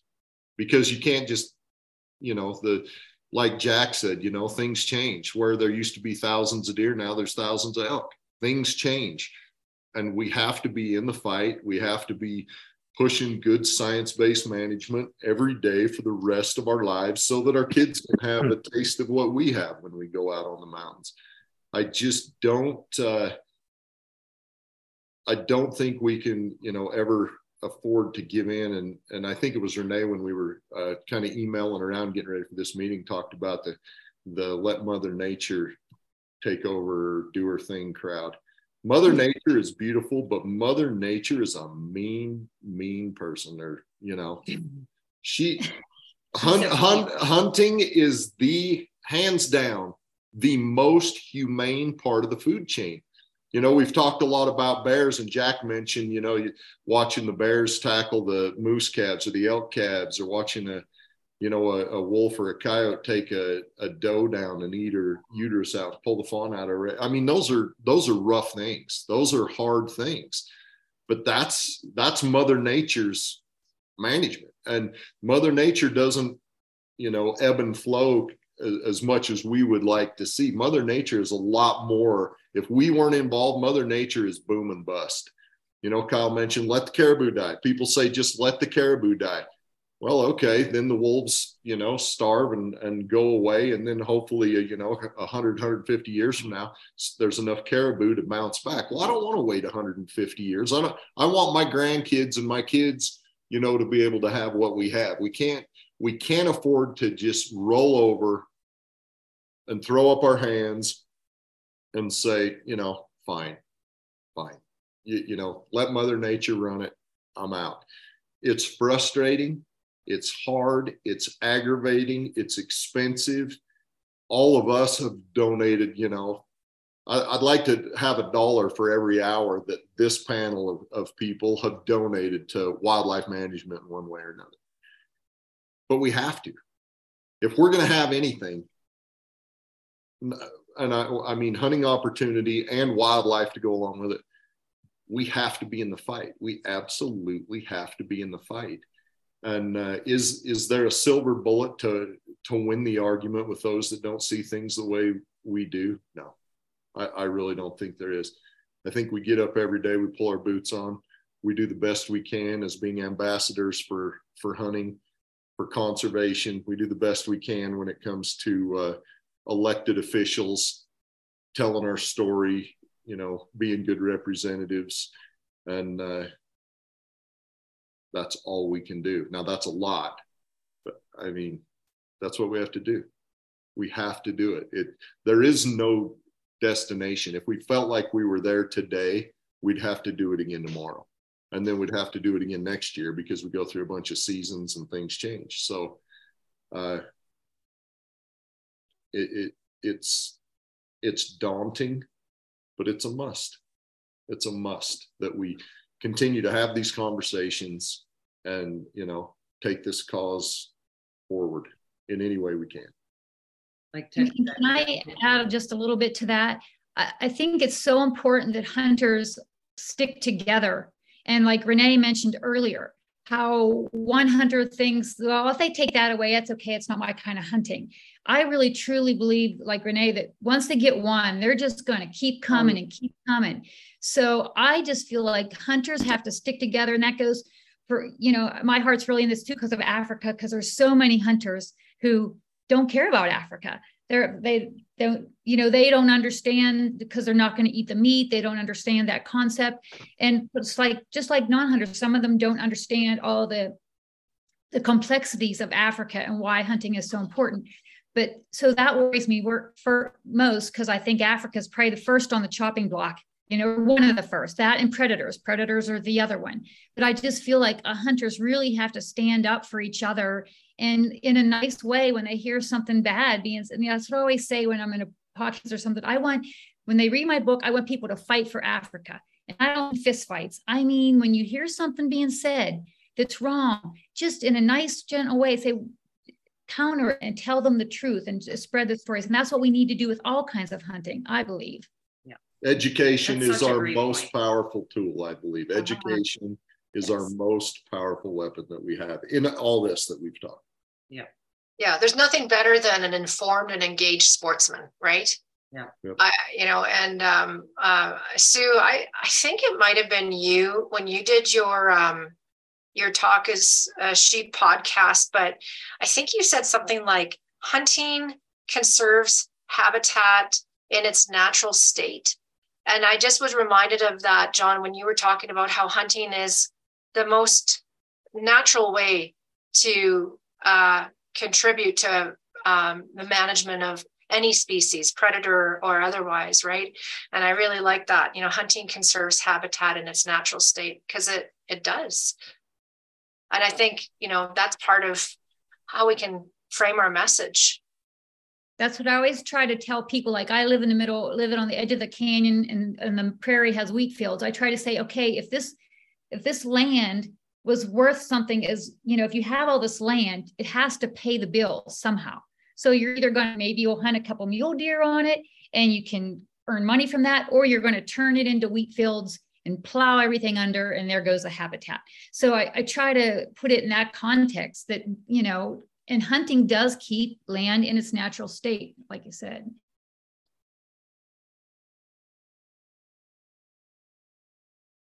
Awesome. Greg, you got anything for the crew? Uh, guys made it all challenging. We hit touched a lot of bases. I was going to go with the Q and A at the end from uh, people on social media, but you know we we touched on a lot of them. Um, so we we could keep it short and sweet here. I think since we've answered most of the questions. You guys did a great job. uh, just pursue in Africa when it when it comes to the importance of predator management.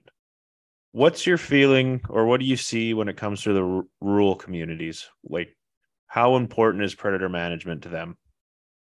It's critical. It's critical. I mean, you know, a few years ago, three kids were four four brothers were herding their going after their cattle and three of them were killed by a pride alliance. And the one brother had got to the tree. He had to watch his three brothers not just be killed but eaten by lions.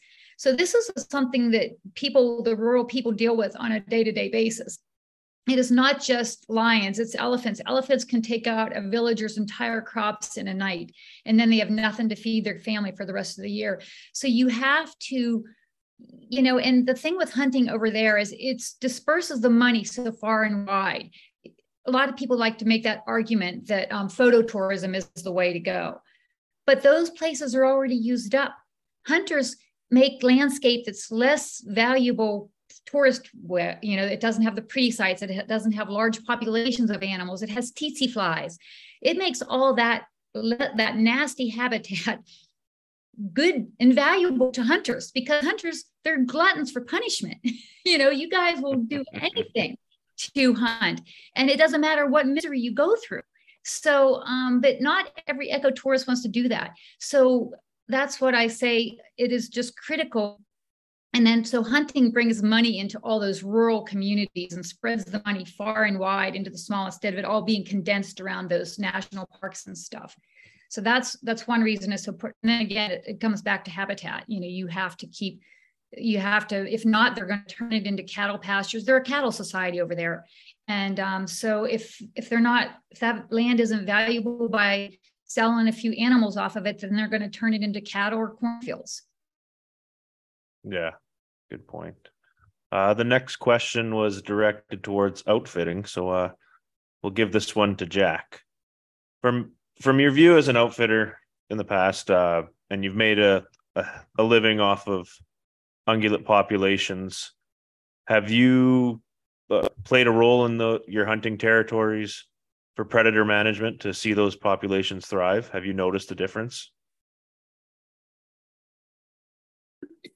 I, I would I would say uh, uh, you know it, it it depends on the region. I mean, as I said earlier, if you have a if you have abundant ungulate populations, you're going to have abundant pre- predators. I mean, they're just going to they're going to react to uh, the the bounty uh, and quickly. I mean, predators are uh, respond just like any other species out there. They'll take advantage of a, a good situation. If you're in, in, in Africa, I mean, my my my job as a hunting consultant.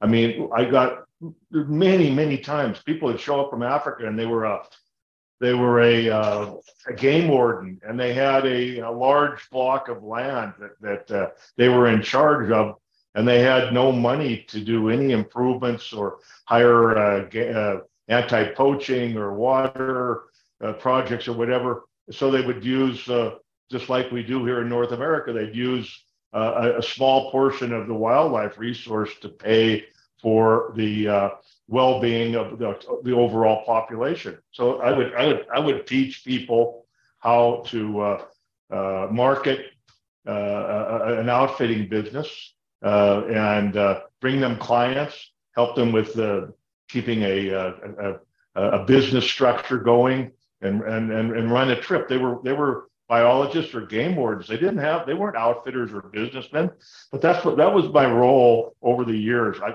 and, and I, I would, I'd be approached by people from Canada over the years as your guiding systems were developed, uh, guiding territories. I mean, it was only in the 60s a lot of these areas were developed. It was a, around 1970 North, Northwest Territories.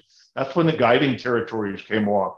And there were there were people that ended up with these areas and they didn't know how to uh, to manage it uh, as as a, as a businessman, and uh, inevitably their uh, their their place on the landscape gave them the best view of uh, what the wildlife situation was, and they could report that on to a wildlife manager in, in the government, and he'd say, "Look, we uh, we don't have many grizzlies here. Don't you, you, should, you shouldn't be shooting grizzlies." We don't have enough to hunt.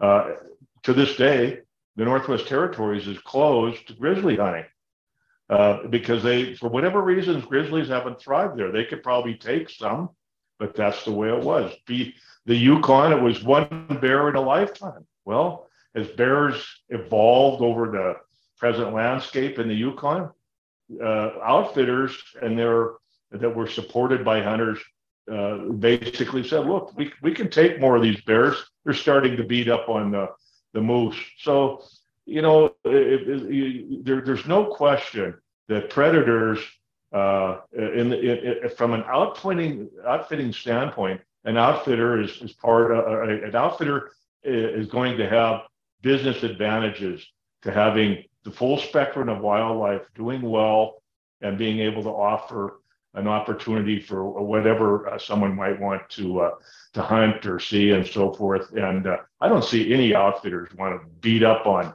just black bears or grizzlies. They, I mean, they want to perpetuate uh, that balance in the population. They might they might know that they, they have to react to bad winters, take less sheep hunters. They have to if there's too many bears, they might say, "Well, we we feel like we need to to take a few more." And so and that's just kind of human logic. And so I, have seen it over and over with people. I mean, they, the uh, you know, they become really good shepherds of their land, and they understand the the, the local conservation needs better than uh, anyone. So, uh, you know, that's my viewpoint on it. I mean, I'd always go to the local outfitter, and and if if he's been there for years, he's he's going to have the the best uh, knowledge of uh, you know needs or threats and so forth, and they should always be part of the dialogue. So that's that's my two bits on it. Excellent, thank you. Um, the next one was directed to government, um, so I'm going to pass this one off to Jana, with since her Montana Commission time. It's fairly loaded question, but easy, I, I would say. Okay. and you might not want to answer honestly. No. um, I'll do my best. We, we've we've toned down the original question. Um, did you find most individuals in the government were open to discussion? Is was it fairly split, or do we even have a fighting chance when dealing with government and predator management? Um, I I honestly had a great experience, and I really feel like um, you know that it, that's a really broad question to say if government has open ears. Um, i hate politics to tell you the truth. Um, i really do. I feel john is he is way more informed on the, the politics side of things. But in terms of my commission in montana i honestly to be completely honest felt like everyone involved on all sides of the issue and i loved all the commissioners. And there were little, there were definitely commissioners who were on both sides of the political spectrum.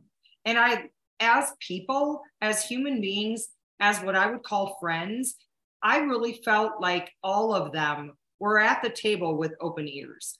And i felt like our legislators who often reached out to me were had great had great advice as well as open ears. I felt like to be to be completely honest, I feel like yeah, in this social media world we live in now, there are so many keyboard warriors out there who, you know, happy to spout off their two cents worth about a penny, have no idea of the complex issues that are actually going on behind the scenes.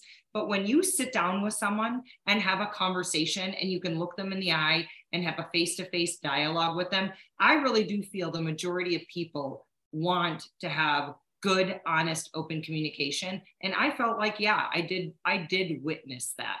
Uh, I'm curious to, would you, John is way more politically connected than I am. What is your, what, what is your opinion? Uh, do you think there are open ears out there? Yeah, I think that uh, you know, when you look at the makeup of the United States, especially, and there's red states and blue states, I can tell you right now, your predator management is going to follow the red or the blue.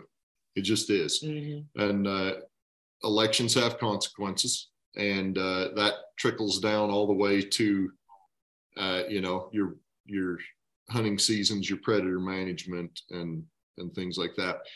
Having sat on the board and listened to people that had very different opinions than me, I felt like most people involved in the government, from the governor's office all the way down to the to the uh, people working for the Division of Wildlife, they had an opinion, as we all should have an opinion, know what you believe, know why you believe it. But most were willing to be persuaded with a good argument, good science, and I tried to uh, I tried to fall into that. I always tried to have my position but always, you know, was willing to be persuaded if I felt somebody brought uh, good information, good dialogue, and good facts to the table. So, are we screwed? No. Is, is predator management uh, a tough issue? Yes, but I, you know, I think in in uh, now if I was in California, I, I might have a different opinion. Where I'm at, you know, we, we live in a pretty red red state here, and they're surrounded by fairly red states. Uh, but like, like you it, said, it is, we have to be in yeah, the fight it, anyway. Yeah, it is. No, it's it's very open. Uh, we're not screwed. We're not. We're very much in the conversation and very much in the fight. So to add to that one, John, um, you have any suggestions for the the average guy, a gal approaching government to engage them on this hot topic? Oh, oh. Absolutely. He asked me. He asked me. He asked me. He asked me. Yeah, I'm too me. old. I'm too old. I'm going to forget this. I have one piece of advice that I think is really important for people, and then you can jump in and interrupt me. do not give, do not submit the copy and paste letters. I don't care what side you're on. I don't care if you're uh, pro black bear hunting or you're anti wolf, whatever your side is on. I can tell you from someone who read every single piece of mail that went through the division or to me directly. When it's a copy and paste, delete, delete, delete, delete, delete. I don't even, I don't care. I don't, I don't care that 2000 anti uh, hunters, wolf lovers emailed me the exact same email. I don't care. Make it personal, state your opinion, it, make it short and sweet but yeah those are they're going to be read from the from the biologist inside the division or dnr to the commissioners. They're going to be read but do not do the copy and paste thing. It's a bad idea. Would you agree with that? Can i talk? Okay okay, okay. uh, i would agree with what she said. Make it personal and i was always amazed at how people would send an email and the first thing they would do you know mr Bair i think you're a jackass. I think this, I think that. Now do exactly what I say. Yeah. You know, as much as we try to take the human element out of it, it's hard when, you know, the first thing people do is is disrespect you. So first thing I would do is say, you know, you can have a very strong opinion, you can be upset, that's fine, but delivery matters. Be professional, be respectful. Uh, people would come and you know sometimes people would send me a 10 page email and i never really understood what they were asking me to do. People would stand up in the meetings and talk for five minutes and sit down. I'm like what do they want? And so you know be direct be direct you know write your commissioner mr commissioner i am asking you to vote this way. Because. here is why. And uh, you know be direct be respectful. And it's not hard to now i, I mean our every almost every wildlife agency has a has an app where you can get on your phone.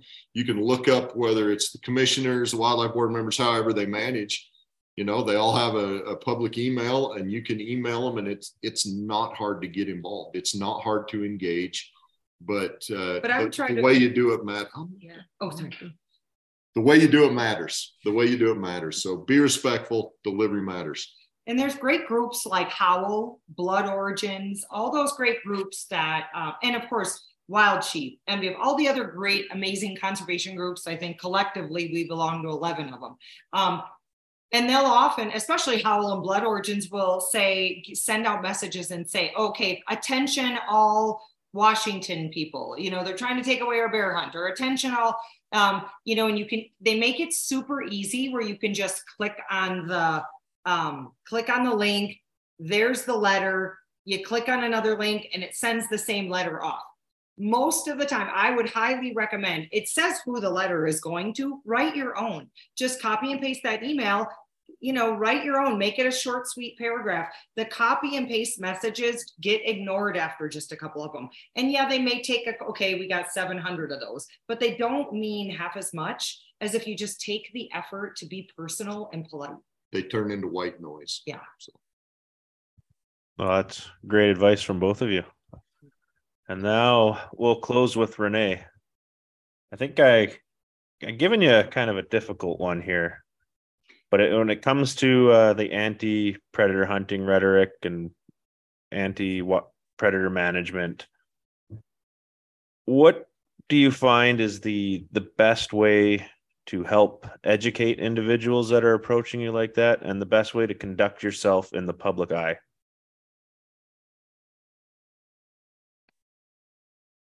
Well, um, I'll qualify my answer by saying I'm certainly not perfect, and I've definitely fumbled uh, um, in the past. But um, always, I try to have my wits about me when I'm in a public venue as much as possible, right? And um, um, I I enjoy um, people who take the opportunity to ask in a polite way, at least, or you know a respectful way why I might have a certain position or why I might hunt that species or um, I enjoy the engagement. And so where I really start on predator hunting and predator management, if I'm asked in a nice way, is um, you know just having that conversation about I kind of start it really simply, to be honest with you. I, I'll ask them if they like to spend time in nature and do they go out and do they like seeing wildlife when they go out? And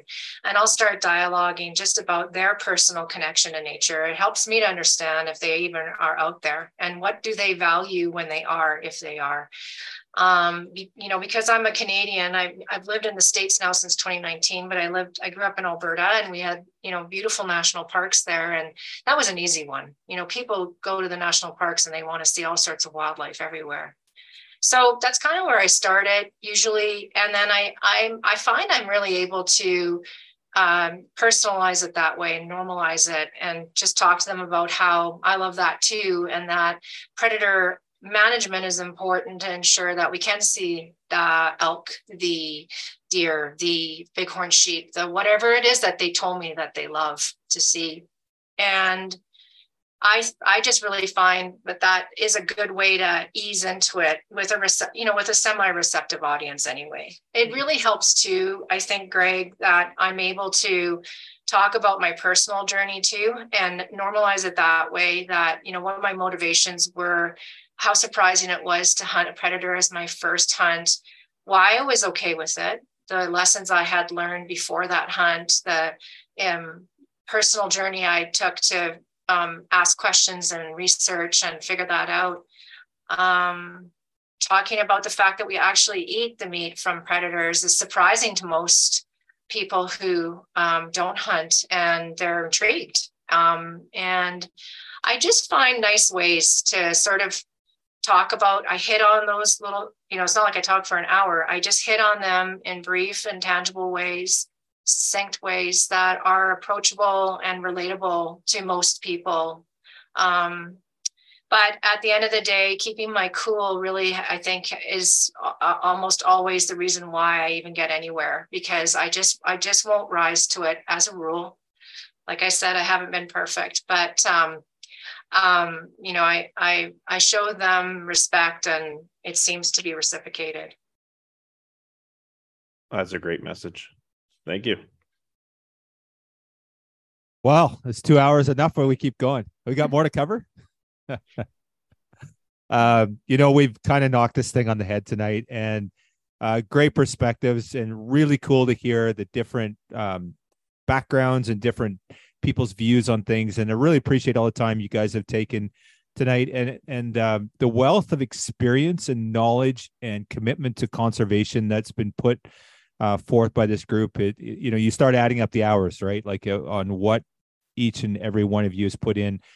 You know, here we are. We probably spent two hours, and there's seven of us. Fourteen hours of our time went to conservation tonight, in a different way, but we're still doing it. So, you know, thanks to each and every one of you.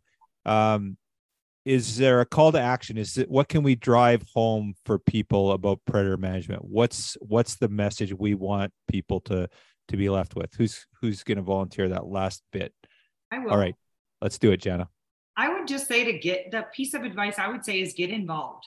Um, if you're if you're a hunter i'm going back now to i believe was it sue or Renée who said you know, oh, their advice was, oh, Rosemary, um, if you're going to be into hunting, you need to support all kinds of hunting. And I'm going to go back to that. And I completely agree with that, as long as it's, uh, you know, legal, ethical hunting. And, but I think the call to action would be to get involved.